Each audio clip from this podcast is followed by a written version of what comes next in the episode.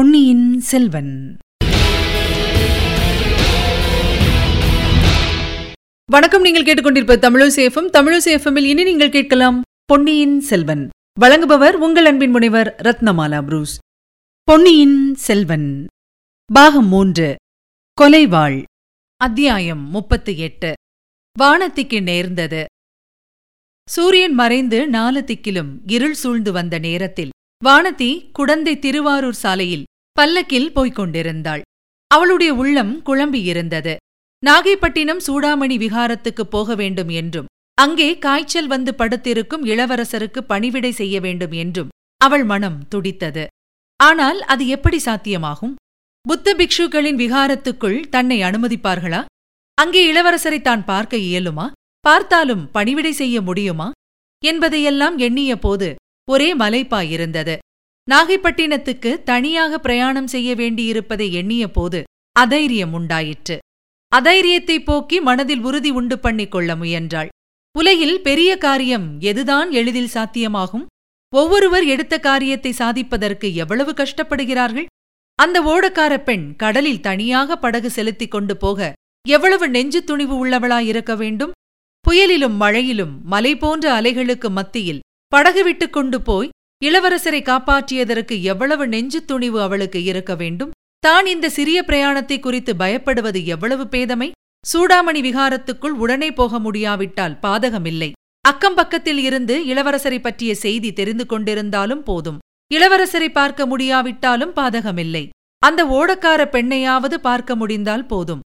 ஆம் அதுதான் சரி. அவளை எப்படியாவது தெரிந்து கொண்டால் அவள் மூலமாக இளவரசரை பார்க்க முடிந்தாலும் முடியலாம். அவரிடம் தனக்குள்ள அன்பு ஏதோ ஒரு பிரயோஜனத்தை எதிர்பார்த்ததல்ல என்பதை எப்படியாவது நிரூபித்து காட்டிவிட வேண்டும். அதற்கு பிறகு இந்த உயிரை விட்டாலும் விட்டுவிடலாம் அல்லது புத்த சங்கத்தில் சேர்ந்து பிக்ஷுனியானாலும் ஆகிவிடலாம். மறுநாள் எந்த நேரத்துக்கு நாகைப்பட்டினம் போய் சேரலாம் என்று பல்லக்கு சுமப்பவர்களை விசாரிப்பதற்காக வானதி பல்லக்கின் திரையை விலக்கி வெளியில் பார்த்தாள். சாலை ஓரத்தில் ஓங்கி வளர்ந்திருந்த மரங்களுக்குப் பின்னால் சில உருவங்கள் மறைந்து நிற்பது போல் அவளுக்கு தோன்றியது. இன்னும் சிறிது கவனமாக உற்றுப் பார்த்தாள். மறைந்து நின்றவர்கள் வீர சைவ காளாமுகர்கள் என்று தெரிந்தது. இதை குறித்து வானத்திக்கு சிறிதும் கவலை உண்டாகவில்லை. அவள் கொடும்பாளூர் அரண்மனையில் வளர்ந்த காலத்தில் அடிக்கடி காளாமுகர்கள் அங்கே வருவதுண்டு. அவளுடைய பெரிய தந்தையிடம் பேசி தங்களுக்கு வேண்டிய பொருட்களை பெற்றுப் போவதுண்டு. காளாமுகர்களின் பெரிய குருவே ஒரு சமயம் கொடும்பாளூர் வந்திருக்கிறார். அவருக்கு உபச்சாரங்கள் பூஜைகள் எல்லாம் நடந்தன. அவளுடைய பெரிய தகப்பனார் பூதி விக்ரமகேசரி பல திருக்கோயில்களில் காளாமுகர்களுக்கு அன்னம் படைப்பதற்கென்று நிபந்தங்கள் ஏற்படுத்தியிருக்கிறார் ஆகையால் காளாமுகர்கள் தனக்கு கெடுதல் ஒன்றும் செய்ய மாட்டார்கள். ஒருவேளை உதவி செய்தாலும் செய்வார்கள்.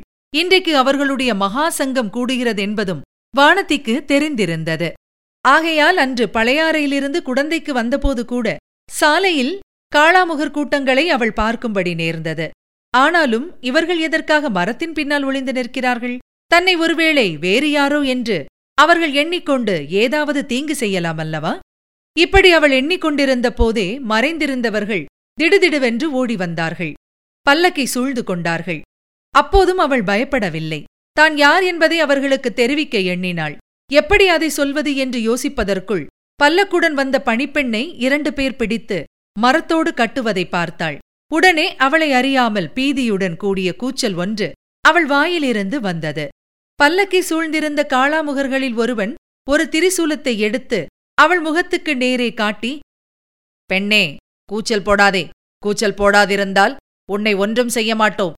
இல்லாவிட்டால் இந்த சூலத்தினால் குத்திக் கொன்று விடுவோம் என்றான். வானத்திக்கு சிறிது தைரியம் வந்தது. கம்பீரமாக பேச எண்ணிக்கொண்டு நான் யார் தெரியுமா? கொடும்பாளூர் வேளார் மகள் என்னை தொட்டீர்களானால் நீங்கள் நிர்மூலமாவீர்கள் என்றாள்.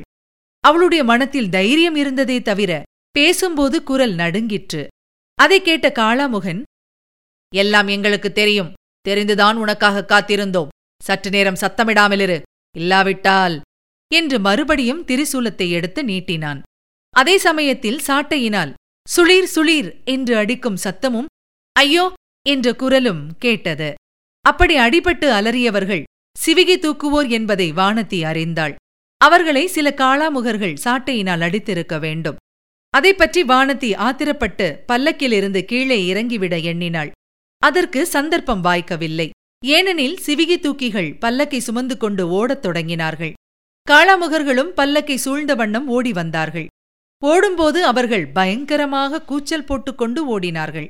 ஆகையால் வானத்தி தான் கூச்சல் போடுவதில் பயனில்லை என்பதை உணர்ந்தாள். ஓடும் பல்லக்கிலிருந்து கீழே குதிப்பதும் இயலாத காரியம். அப்படி குதித்தாலும் இந்த பயங்கர மனிதர்களுக்கு மத்தியில்தானே குதிக்க வேண்டும்? இவர்கள் எங்கேதான் தன்னை கொண்டு போகிறார்கள்? எதற்காக கொண்டு போகிறார்கள் பார்க்கலாம். என்ற எண்ணமும் இடையிடையே தோன்றியது. சுமார் அரை நாழிகை நேரம் ஓடிய பிறகு மரங்களின் மறைவிலிருந்து ஒரு பழைய துர்கை கோயிலுக்கு அருகில் வந்து நின்றார்கள். இதற்குள் நன்றாக இருள் சூழ்ந்துவிட்டது. ஒருவன் கோயிலுக்குள் சென்று அங்கே எரிந்து கொண்டிருந்த தீபத்தை எடுத்துக்கொண்டு வந்து வானத்தியின் முகத்துக்கு எதிரே காட்டினான். காளாமுகர்களில் ஒருவன் வானத்தியை உற்று பார்த்து பெண்ணே நாங்கள் கேட்கும் விவரத்தை சொல்லிவிடு. உன்னை ஒன்றும் செய்யாமல் விட்டுவிடுகிறோம். அல்லது நீ எங்கே போக விரும்புகிறாயோ அங்கே கொண்டு போய் பத்திரமாய் சேர்த்து விடுகிறோம் என்றான். வானத்தியின் மனத்தில் இதுவரை தோன்றாத சந்தேகம் உதித்தது. எனக்கென்ன விவரம் தெரியும்? என்னை என்ன கேட்கப் போகிறீர்கள்? என்றாள். பெண்ணே நீ யாரோ ஒருவரை அந்தரங்கமாக சந்திப்பதற்கே இப்படி தனியாக பிரயாணம் தொடங்கினாய் அல்லவா? அவர் யார்? யாரை சந்திப்பதற்காக புறப்பட்டாய்? வானதியின் சந்தேகம் உறுதிப்பட்டது. ஒரு கண நேரத்தில் அவளுடைய உள்ளத்தில் ஒரு பெரிய மாறுதல் உண்டாயிற்று. ஒரு சிறிய சத்தத்தை கேட்டாலும் பயந்து மிரண்டு கொண்டிருந்த பெண்மான் உலகில் எதற்கும் அஞ்சாத பெண் சிங்கமாக மாறியது. நான் யாரை சந்திக்க புறப்பட்டால் உங்களுக்கு என்ன? நீங்கள் யார் அதை பற்றி கேட்பதற்கு? சொல்ல முடியாது. என்றாள் வானதி. காளாமுகன் சிரித்தான். அதை நீ சொல்ல வேண்டாம். எங்களுக்கே தெரியும். இளவரசன் அருள்மொழிவர்மனை சந்திப்பதற்குத்தான் நீ புறப்பட்டாய். அவன் எங்கே ஒளிந்திருக்கிறான் என்று சொல்லிவிடு. உன்னை ஒன்றும் செய்யாமல் விட்டுவிடுகிறோம் என்றான். நீங்கள் என்ன வேண்டுமானாலும் செய்து கொள்ளுங்கள். என்னிடமிருந்து எந்த விவரமும் நீங்கள் தெரிந்து கொள்ள முடியாது என்று வானத்தி அழுத்தம் திருத்தமாய் கூறினாள். உன்னை என்ன வேணுமானாலும் செய்து கொள்ளலாம் என்றா சொல்கிறாய்.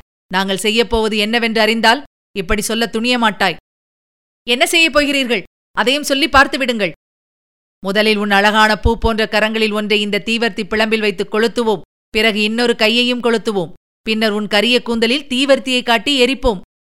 நன்றாக செய்து கொள்ளுங்கள். இதோ என் கை. தீவர்த்தியை அருகில் கொண்டு வாருங்கள். என்றாள் வானதி.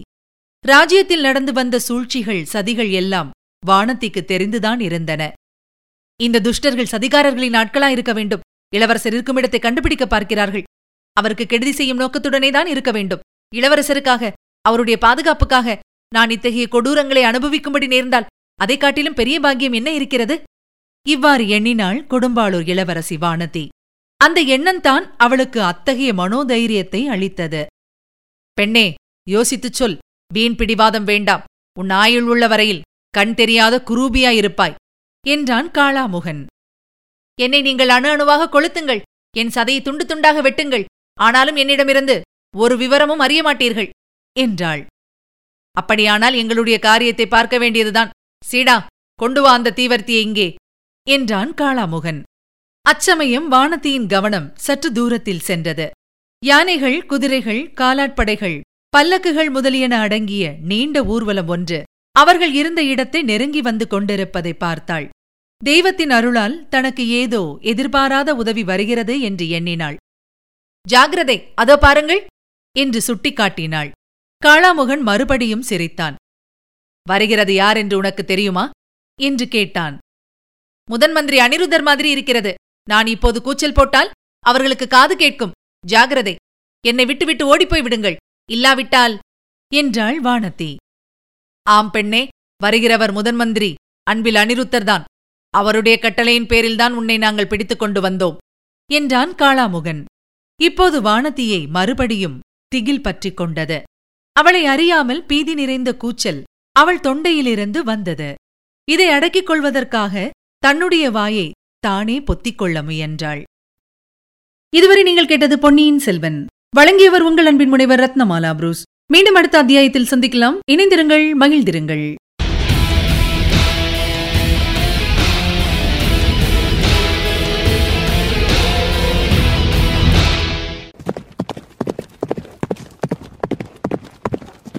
பொன்னியின் செல்வன்.